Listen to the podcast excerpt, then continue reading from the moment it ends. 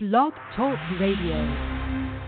Welcome, ladies and gentlemen, to the South Bay Show, Manhattan Beach Chamber 360, on November 30th, 2018. Live, love, laugh, and leave a legacy. That's what we do here in the South Bay of Los Angeles, and it's a beautiful place to do just that.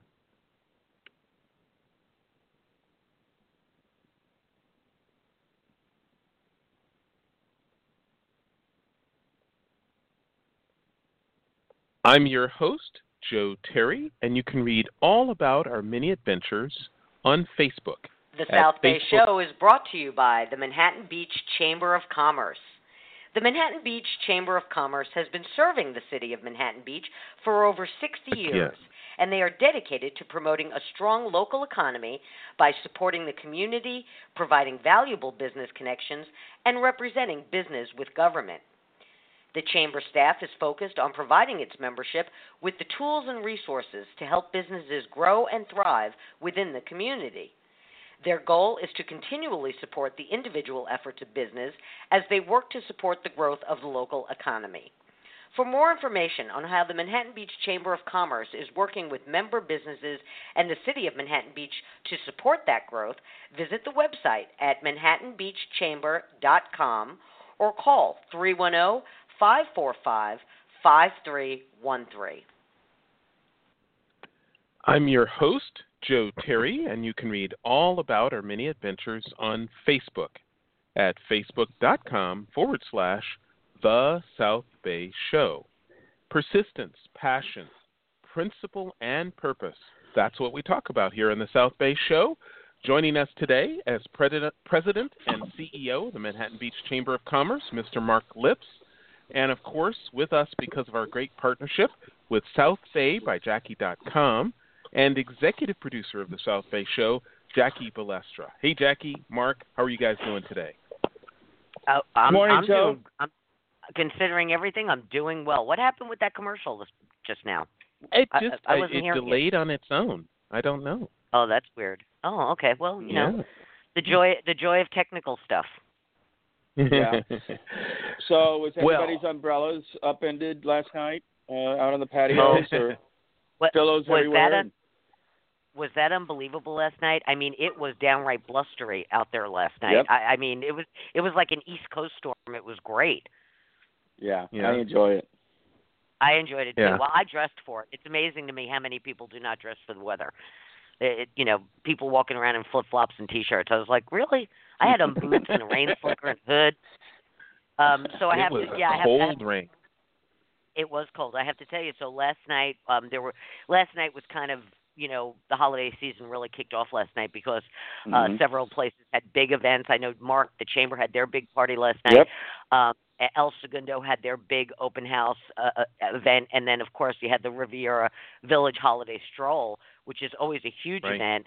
And I had another event to go to at 7:30, so I went down early. Um, I walk down and I, I make my rounds. You know, I go into all the shops. You know, where you know anybody I know, and I stop in. and I spread my own special form of holiday cheer. Um, hmm and I, I, I, I was walking by HT Grill and saw a whole bunch of people I knew out there, so I stopped in to say hi, and I, and and we were all standing on the patio, and the parade literally just finished. They went by us, all right, and the mhm. sky opened up, and it poured. It, Yep. I mean, it Right. came down. And and I mean, within seconds, people were soaking wet. Everybody was trying to run inside. It was so funny, uh, but but uh, a lot of fun, a lot of fun. You know that that's always a fun event. And um, and then after that, I had to. Uh, I, I I was invited to this private event over at Nordstrom's last night. So I invited a couple of girlfriends. It was this private shopping event. So I went over there afterwards, which was a lot of fun. Whoever invented uh, sipping and shopping should get like the Nobel Prize uh, for something because you know that's that's just too much fun. So that's a, a private invitation only shopping event. Yeah, yeah, they shut the store down, and and uh, uh, there was a line at 7:30. We arrived there at 7:30. There was a line snaking through the through the mall, and uh, but it moved pretty fast. It wasn't it wasn't a ton of Right. people. I mean, it's a big store, so that was a for, lot of. like if Nordstrom like card holders or how do they choose? Well, it's called I the guess Nordy I'm trying Club. to get on that list. it's called the Nordy Club, and I don't know if Oh, that's okay. something that you have to sign up for, Yeah. or if you, I don't know, spend so much on your card, you're automatic. I don't know how it works. You can probably look it up online, but uh, that Right. that was a ton of fun. But the best part Norton is Club. somewhere somewhere between leaving the holiday stroll and going to Nordstrom's, I lost my readers. Oh, And okay. I had no, I had no idea how dependent I am on them because I I got up this morning. I mean, I can't see my computer, I can't see my phone, I can't see any. So Mhm. at at 6:59, I was standing at the door of CVS saying open open open and as soon as they opened I was the first one in I had a I was I was in my pajamas I threw a coat on and and I was like open open open so uh I had to run in and get readers so I, could do the show this morning otherwise I wouldn't be able to Well, read the no, intro or anything. You got to buy more than one pair.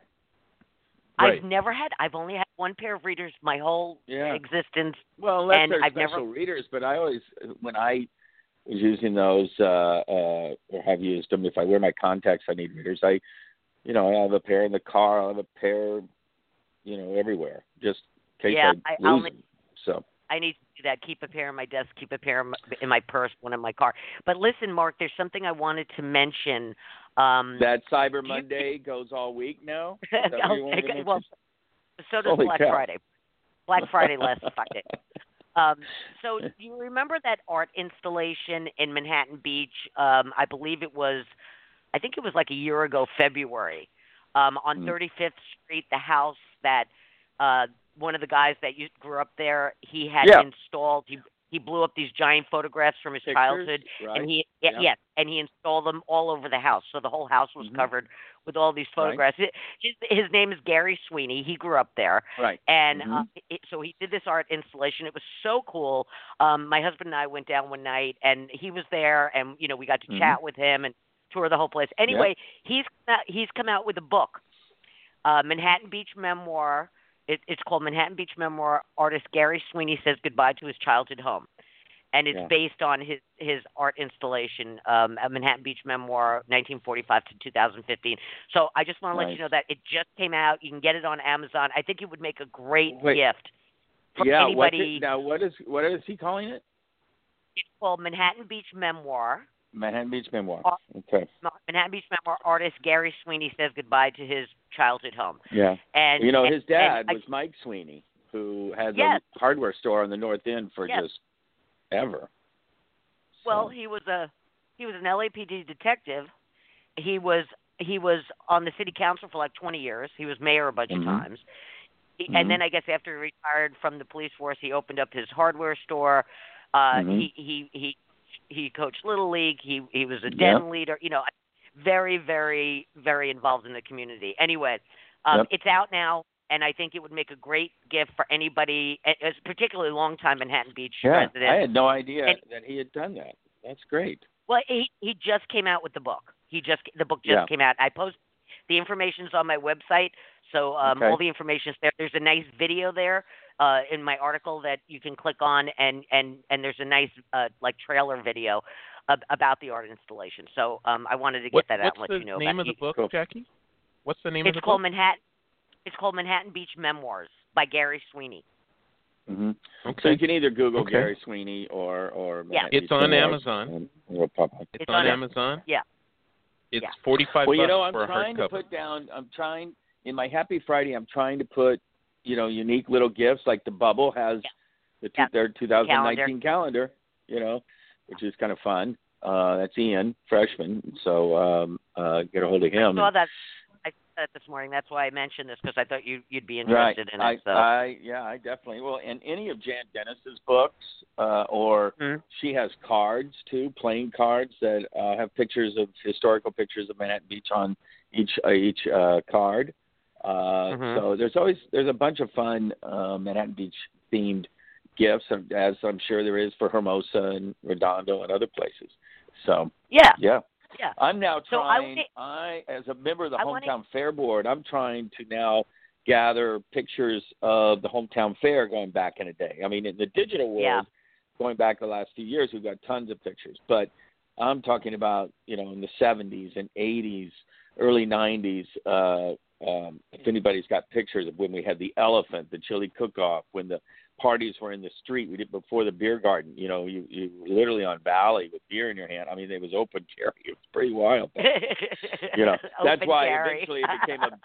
Well, no, eventually it became a beer garden because uh, you know they ended up finally realizing the error of their ways when people started you know it just got bigger and bigger and wilder and wilder and you know pretty soon and the chili cook off has its stories too where you know famous for uh you know you you tasting chili and and it'd been spiked you know and so people were Oh. spiking And- and chili don't forget- doing all kinds of Don't forget, we need pictures from the elephant rides.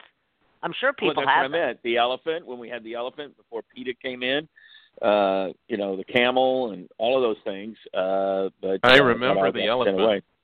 Yeah, Boy, I tell you something. Yeah. That PETA just ruins it for everybody, don't they? yeah. Damn the safety of those animals. So Dang. the, uh, um, but you know, I'm sure we we still have animals. Uh, we just don't have an elephant.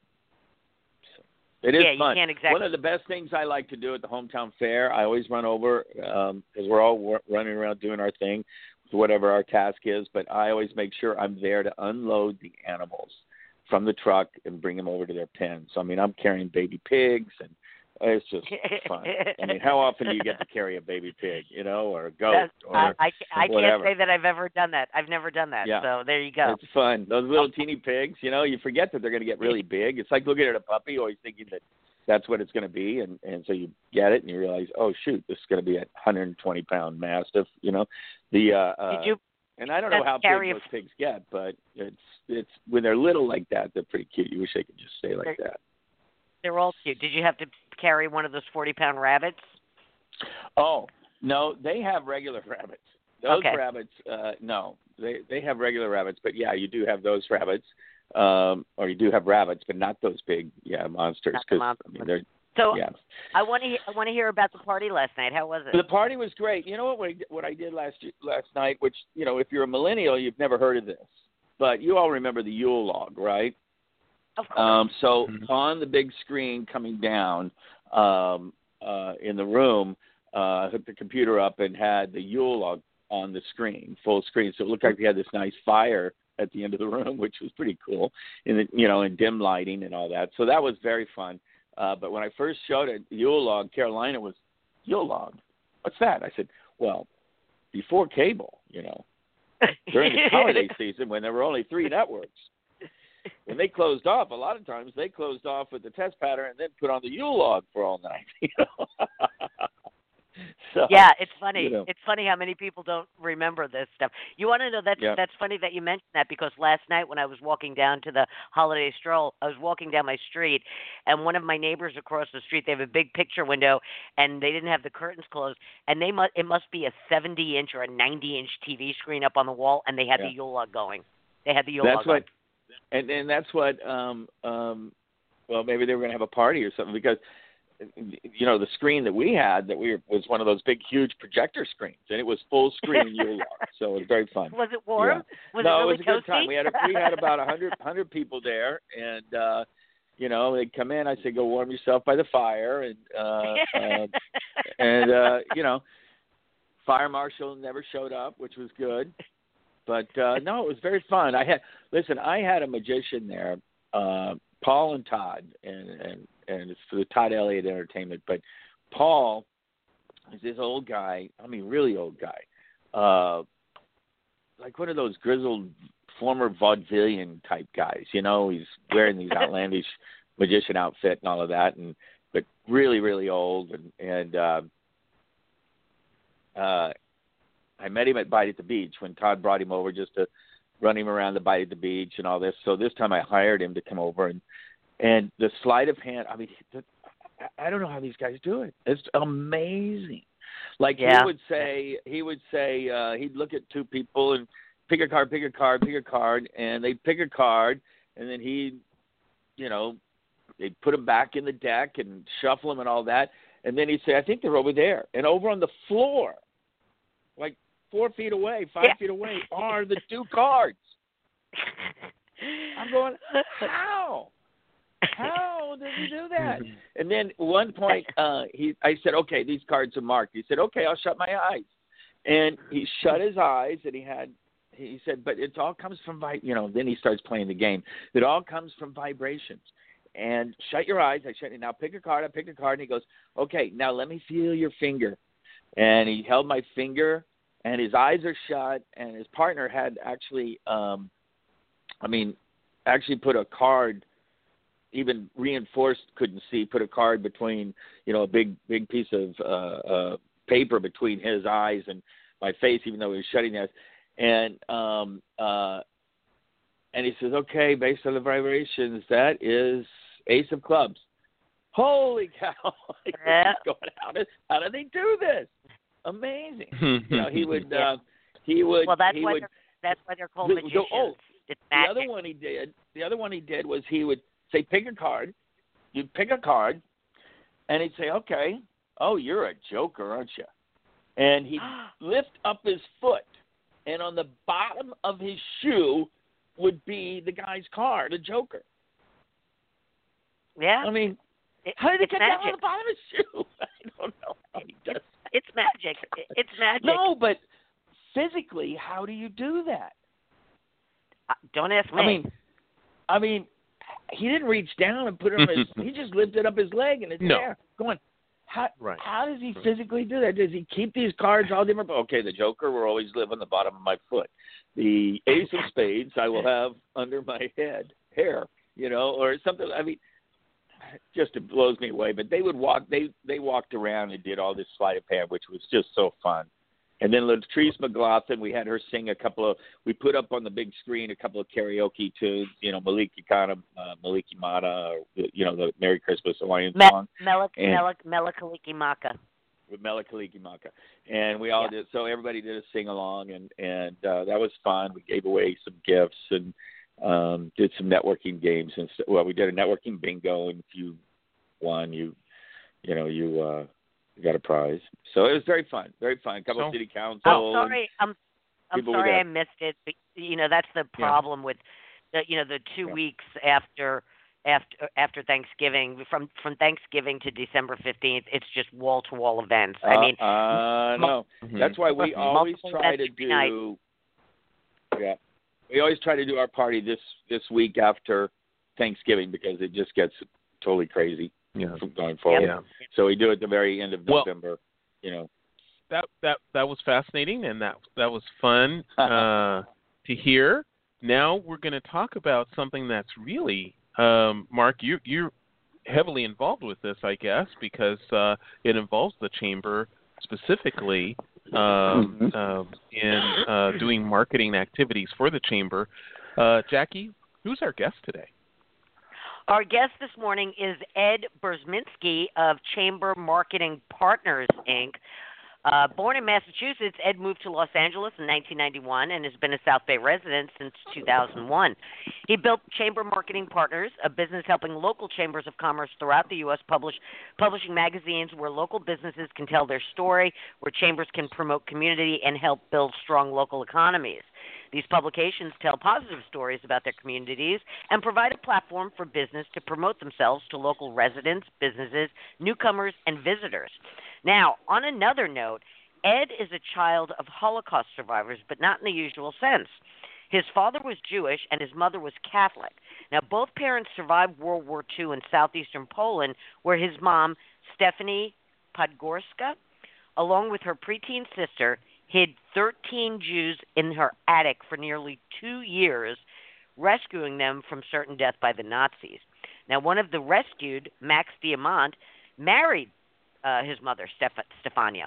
Now, Maks changed his name to a very Pol- Polish sounding Joseph Burzminski, and they eventually emigrated to the United States, where he opened a dental practice in Boston. Now, so we're going to have kind of a split show today. We're going to, we're going to talk a little business, and then we're going to get into this fascinating story uh, about Ed's parents. Um, welcome to the program, Ed. We're so glad you could join us this morning. Thank you. I'm happy to be here. Thank you very much. And uh, it is fascinating. I did watch the little uh, uh, Oprah segment uh, about your mom and dad, and uh, the uh, I guess it was the dedication of the uh, Holocaust uh, Memorial Museum in Washington D.C. at which your uh, mom and dad spoke. So uh, I could do a little research and, and learn more about um, their experience. But let's talk about Chamber Marketing Partners. What is, Ed, what is Chamber Marketing Partners? So, Chamber Marketing Partners is a company that um, primarily helps chambers of commerce and um, visitors bureaus around the country help their member businesses grow and tell their stories. You know, for for one of my passions is is uh, listening to business people talk about what they do, uh, and I like to ask them how do they promote their business? How do they uh, uh, let people know that they exist because anybody can open up a shop, but if you don't tell people what you do and who you are, you're not mm-hmm. going to get a lot of business. So it kind of mm-hmm. makes my socks go up and down every uh, every time I talk to somebody, and I come up with strategies, and I like to challenge them about how they can promote themselves. So Chamber Marketing Partners helps chambers produce these publications that are like a forum, they're a platform for business people to tell their story, to get their message out. And um, I've always enjoyed magazines. Um, I'm not a big novel reader, but I like snippets of information. So magazines have been a big part of my life. Um, I still have my subscription uh, to Popular Science and Popular Mechanics ever since I was a kid. So I kind of mm-hmm. apply mm-hmm. that to these Chamber of Commerce publications where we tell a really good positive story about a community and help drive more business to these business people and help the local economy grow. That's kind of what I enjoy doing with Chamber Marketing Partners. So yeah, lots of I companies. Tell you, yeah. Well, Mark? gotta, you know, we first got involved with Ed uh, with our last publication of our destination guide, which is the Manhattan Beach Guide. Um, and we have the pier and the picture in the front. Uh, but to Ed's point, we've got an article in there about uh, what to do in 48 hours in Manhattan. We've got an article in there about the, the kind of the history or the uh, talking about the north end of Manhattan. Uh, there's an article about uh, all the different neighborhoods in Manhattan and historically uh, how that all came about. You know, Sand Section, the Gaslight District, uh, the Hill Section, the Tree Section, all these different areas.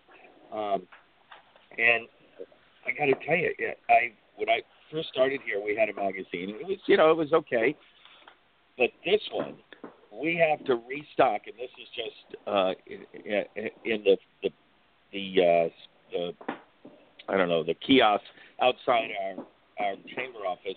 We have to restock that two or three times a week to, with with more magazines. Only because people yeah. are just like flying off the shelves, and I think that's because people love that local flavor that this model brings to it. It also, and because mm-hmm. it brings to it, it gives the chamber more opportunity, more control, more uh, involvement, engagement in in making it happen in the creative of, of, of the magazine itself. You know, an important thing so, uh, about that process is is to make sure that the members and the advertisers are able to see value.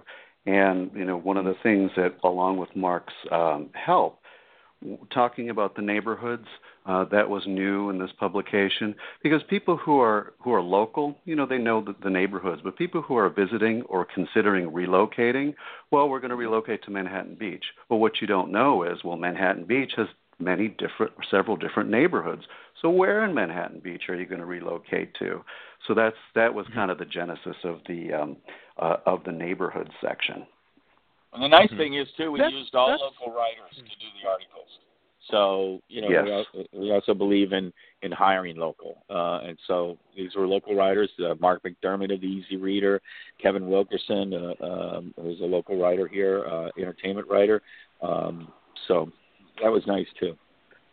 Yeah, I'm, what what what I want to get to though, Ed, is that you know the people who listen to this, and and they mm-hmm. maybe have the magazine, or maybe they'll go to the chamber office and they'll pick it up because they want to see what we're talking about. How do you? I mean, there are businesses, there are companies that specialize in doing marketing, and lots of small businesses are inundated with you know all kinds of material and solicitations from companies to help them market both in print and online, do Facebook advertising and so forth. How do you differentiate what you do in helping chambers help their members market their businesses from what all these other businesses out there are doing? Well, that's a very good question. Um, we've been producing, quote, publications for an awfully long time.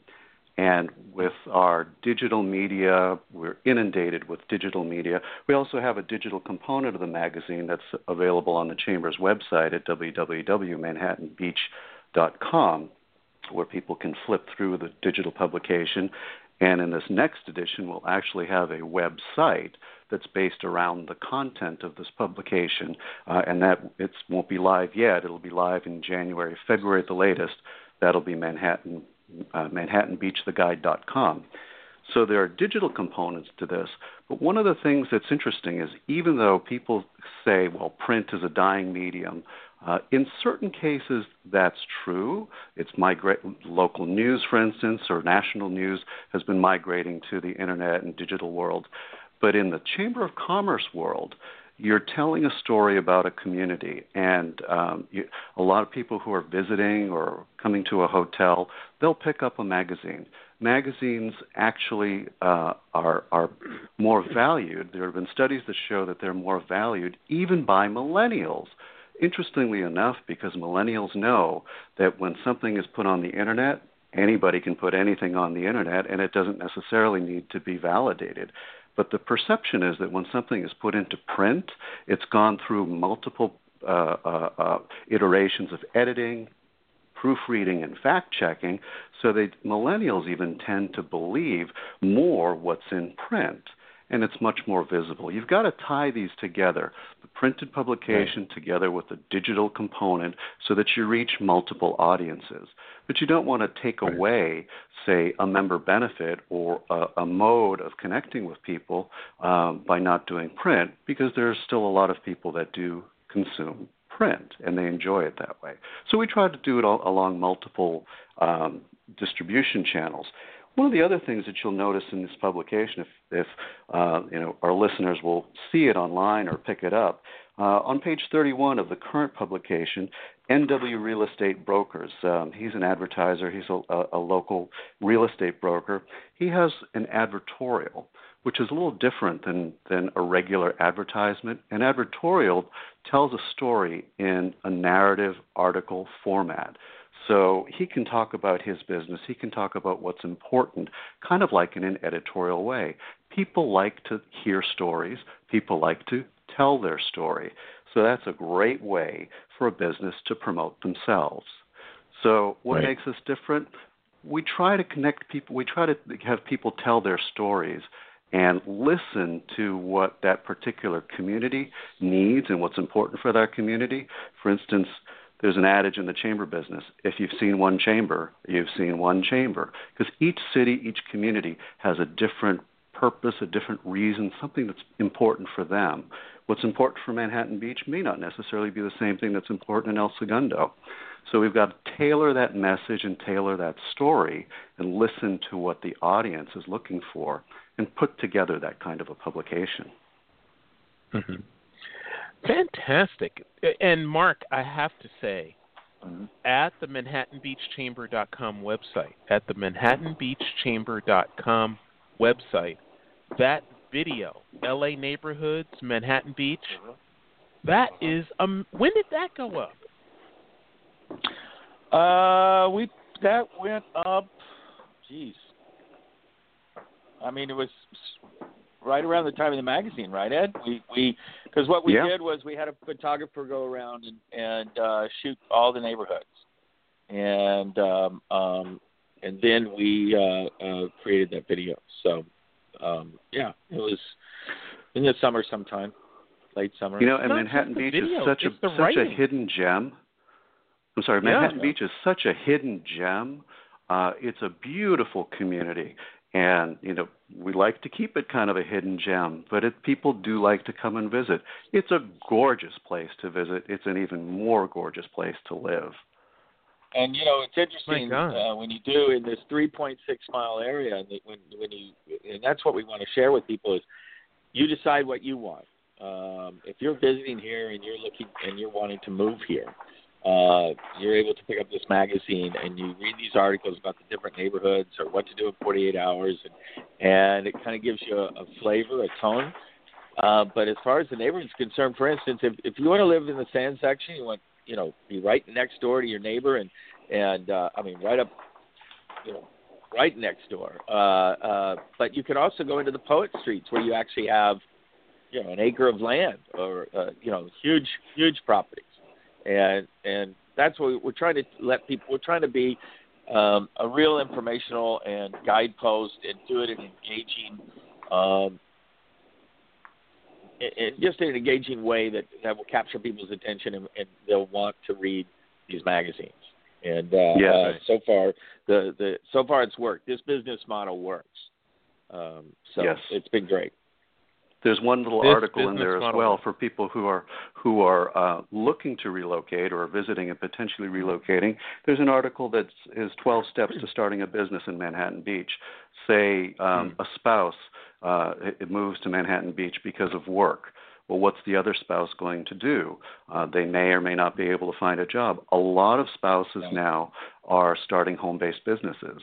So this uh, this article in here tells you how to do it properly and benefit from the Chamber of Commerce to help your ho- small business or your home-based business grow. The Chamber's a great way to uh, uh, have resources and get connected with people to help your business grow. we already have a great article for next next year's uh, guide. Uh, it's written by a lady who, for a few years, her password, her password. She lived in Texas, I think, um, but her password was moving to Manhattan Beach, or, or yeah, moving to Manhattan Beach. And so she said it re because that's what was my destination, that was my goal, and it just reinforced every time I put in my password that that's what I'm that's that's what I'm striving for. That's what I'm working for. Is I want to move to Mm. Manhattan Beach because she had visited Mm. here many times, and she's going to do. She is she's also a writer, and she's going to write. She's written a story actually. We have to edit it, but uh, she sent uh, a story to me about how not living here, but her goal was to move here, and then moving here, driving across country to Manhattan Beach, and then getting to Manhattan Beach and going and visiting all these stores and where the touchstones were in the in the areas that and how she chose a place to live and all of those things. So that's going to be a fascinating uh, piece in the That's, next. uh, in the yeah, that next guide. sounds that sounds like something I'd enjoy. That sounds good. Hey, Yeah. listen, Joe, let's uh, let's do a quick uh, station break. Right. Let's do that, and then uh, we'll uh, we'll change uh, the topic and the, the dynamic. Uh, ladies and gentlemen, you're listening to the South Bay Show, and we're having a very dynamic discussion about the the chamber and about chamber marketing partners. Uh, Ed Berminski is uh, Burzminski is is uh, uh, company Chamber Marketing Partners, and they are doing a fabulous job. You can find out more by contact, contacting the chamber at uh, ManhattanBeachChamber.com. We're going to be switching gears and talking about a new topic uh, that I think is uh, fascinating. Before that we- I think you'll, before you'll we- really be fascinated. Yes. Before we move on, I just have to ask. I am hearing a lot of background noise. It sounds like somebody's playing air hockey. Um, uh, I don't know who that is, but That's can Mark. can can got to be Mark. Is It's that not Mark? me. I is think that you? I think Ed's washing dishes. I can't Oh. hear it, so but I'm on my headset, so maybe maybe I'll take off my headset and just go to the regular handset. Yeah, I No, don't- I. I'm No. I don't know. It's a clunking noise. It's a clunking Oh. noise. It's weird.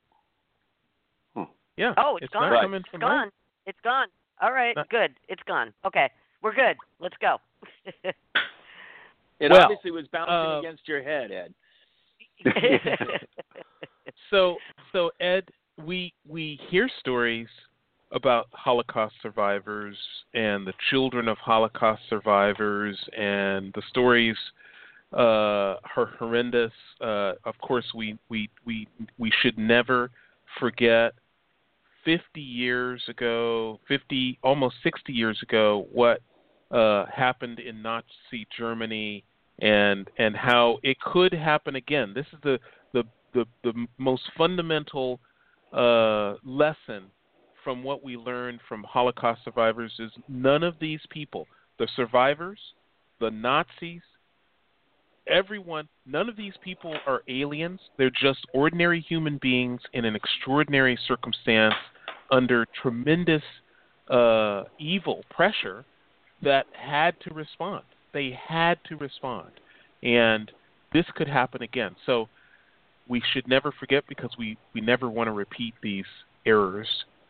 But your story, what your mom did, is something that, uh, you know, is unique. It is not a story that is often heard. We we uh, we don't hear this story of ordinary people just being disgusted and and reviled by what was going on around them and said to themselves, I've got to do something.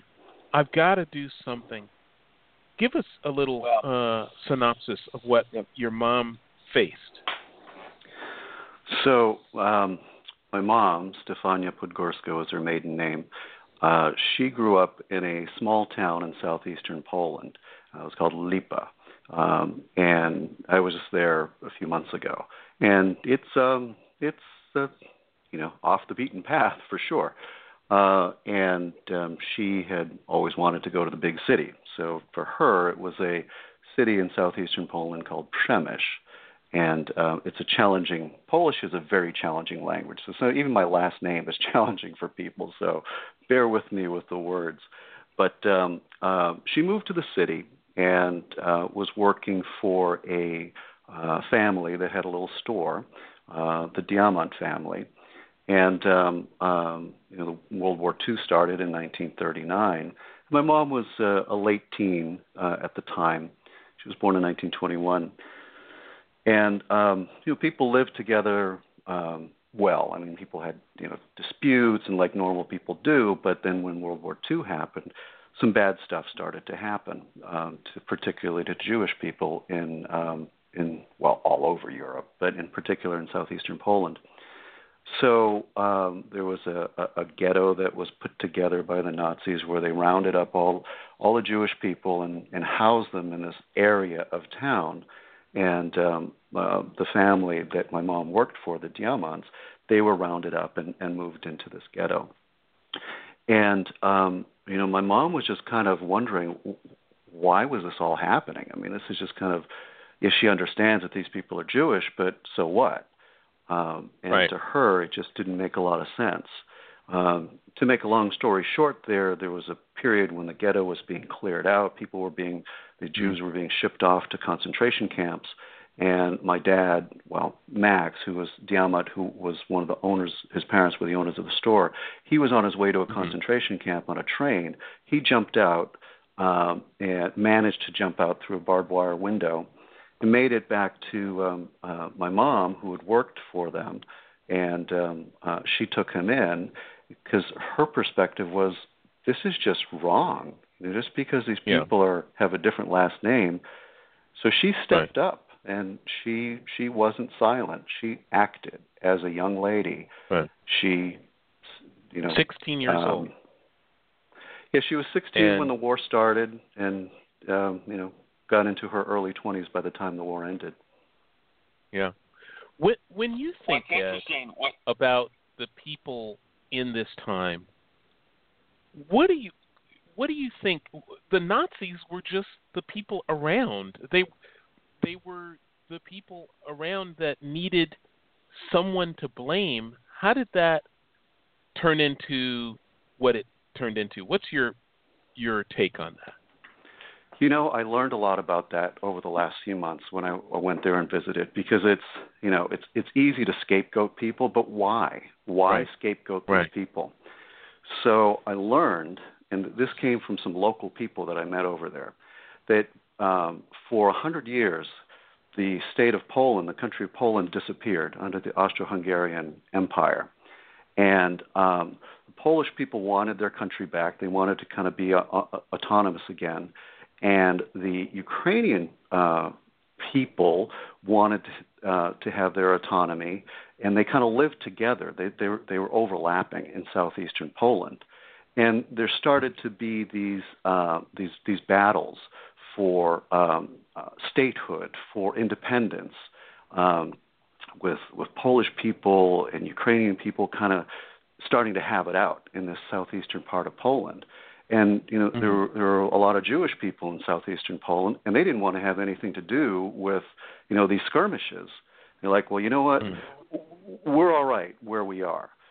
So, but after a while, these these battles that were going on, and I, I don't mean battle, I mean like wars, but just you know uh, battles between political people in struggles. different communities, political struggles.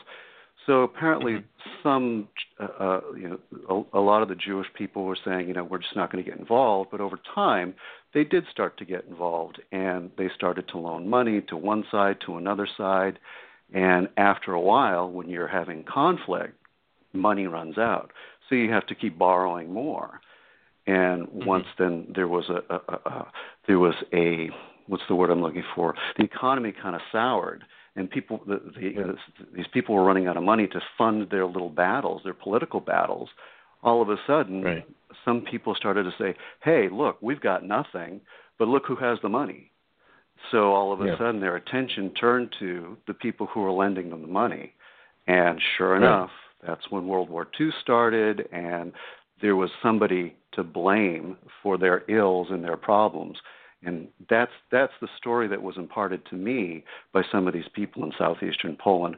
Why there was a hatred, uh, or maybe right. not a hatred, but a scapegoating, and it was fueled right. by the Nazis. Right, right. Well, you know, you know, you know, it's the same. It it's similar to. I mean, that's that's an old story. I mean, you know, uh, same thing happened in France during the Revolution. You know, when when there's mm-hmm. a group of people that have a lot of stuff and everybody else is suffering and they want they they want what they have and off with their heads right right right yep right, right. And you know so what? now what, we it, i'm sorry I think uh, it's interesting. Mark? I, I think it's interesting to note that what people have to put in perspective is what Ed's mom was doing at the time that she was doing it.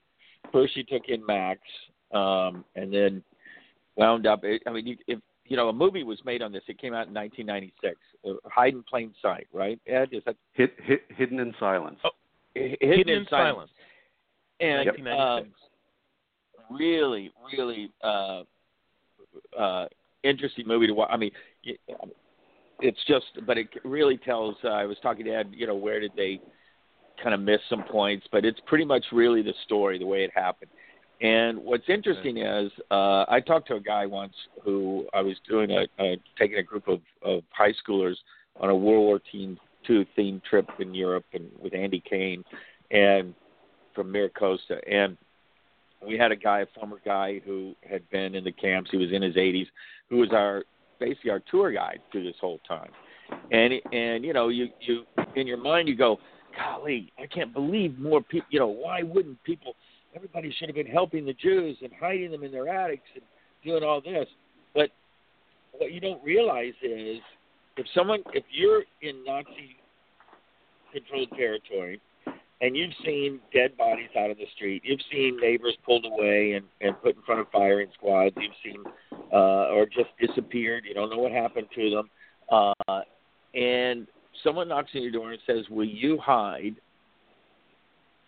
two Jewish uh, refugees in your crawl space, uh, in your attic or in your crawl space uh, above your above your ceiling, knowing that if you get caught, your whole family will probably be slaughtered. Yeah, yeah.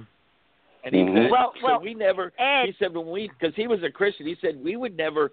He said my dad never, um, never held it against them if they turned him down because he said he knew they just weren't willing to take the risk, and it Mhm. was a real risk.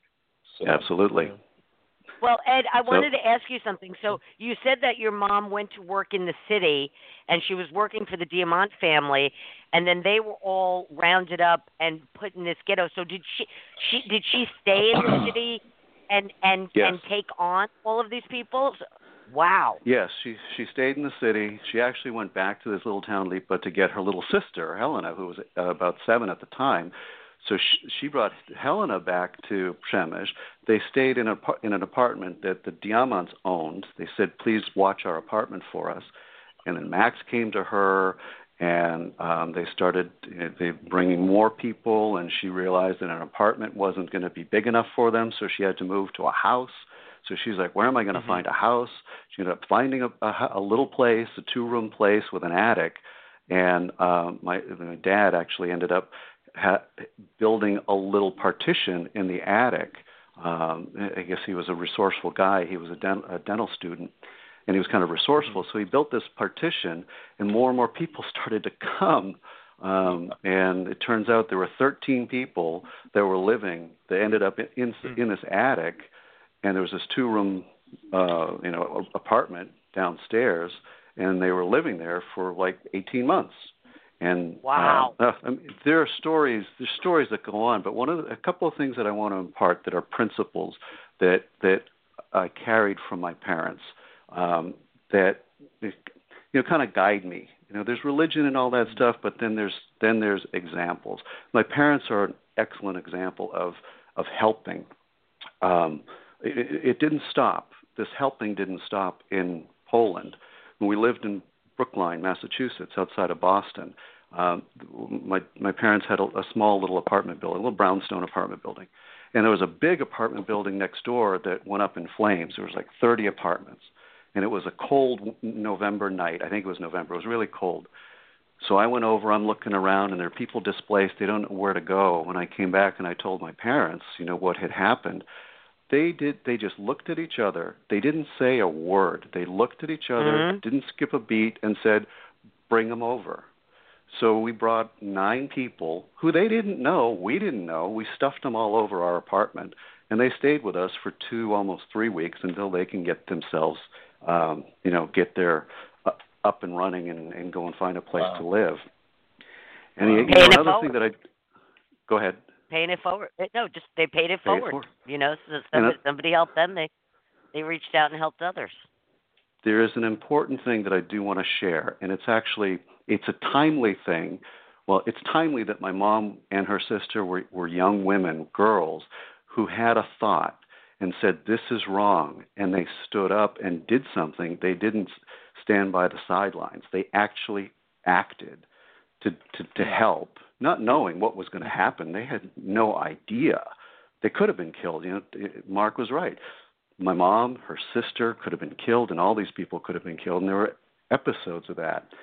But when I was growing up, I knew obviously about my parents' story, and I was always really wound up and about you know these Nazis and these these uh, neo-Nazi people and that kind of stuff.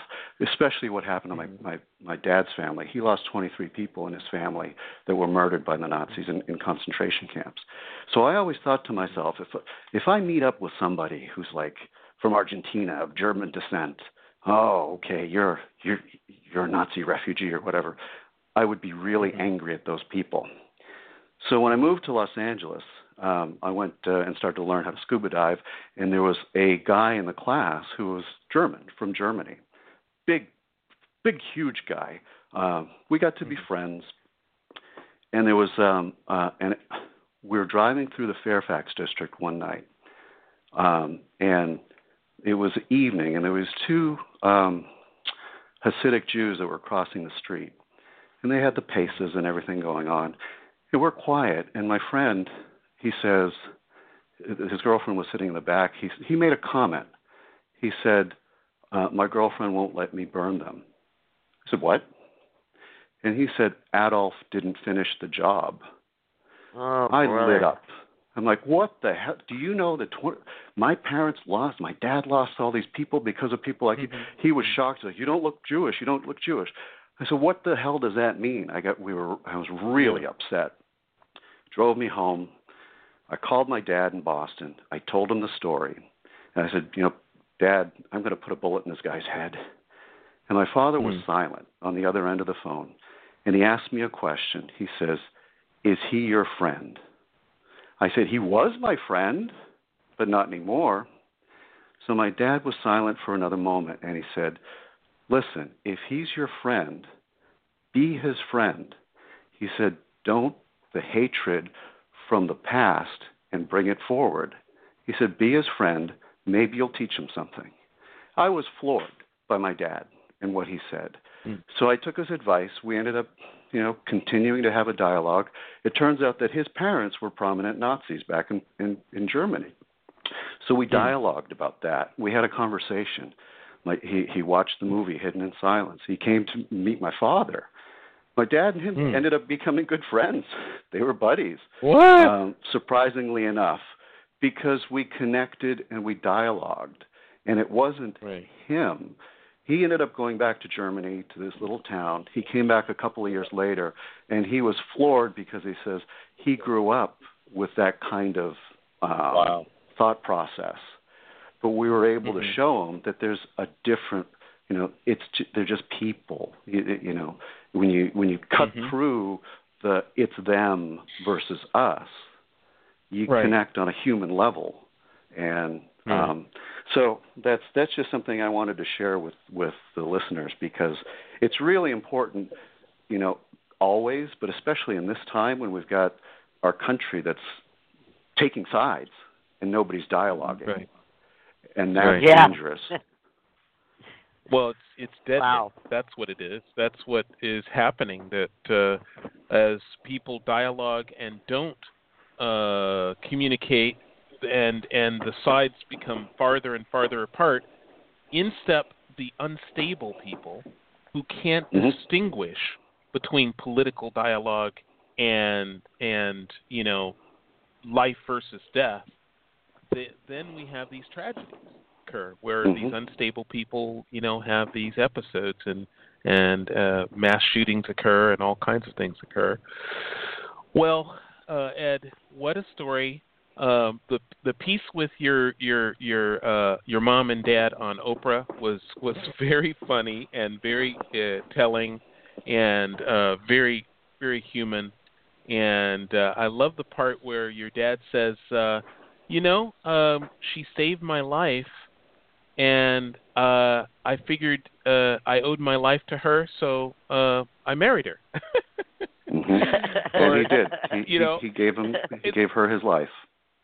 yeah, Yeah. I mean, Wow. wh- you know, wow. Uh this is uh Mhm. this is a this is a, a, a something for people to really learn from and uh we're we're excited to have you on the show to feature So here's the shameless uh, plug. Here's the shameless okay. plug. Listeners can uh, learn more about my mom and dad uh, at a website that we've created. It's called holocaustheroine.com, Yeah. www.holocaustheroine.com. So the upshot, the Yes. good news is, like you say, there was a movie made about their story. There's a Yeah. a novel that's being written by Scholastic Publishing for the young adult market about my mom's experience through her eyes. And the home, Yeah. the house where my my mom hid her uh, 13 ghosts, as she call it, is being turned into a museum. So the story is going forward. It's going to continue. That's what's important for me is to have their story continue beyond me, beyond my children, my grandchildren, so that it is not forgotten because it is such a powerful story.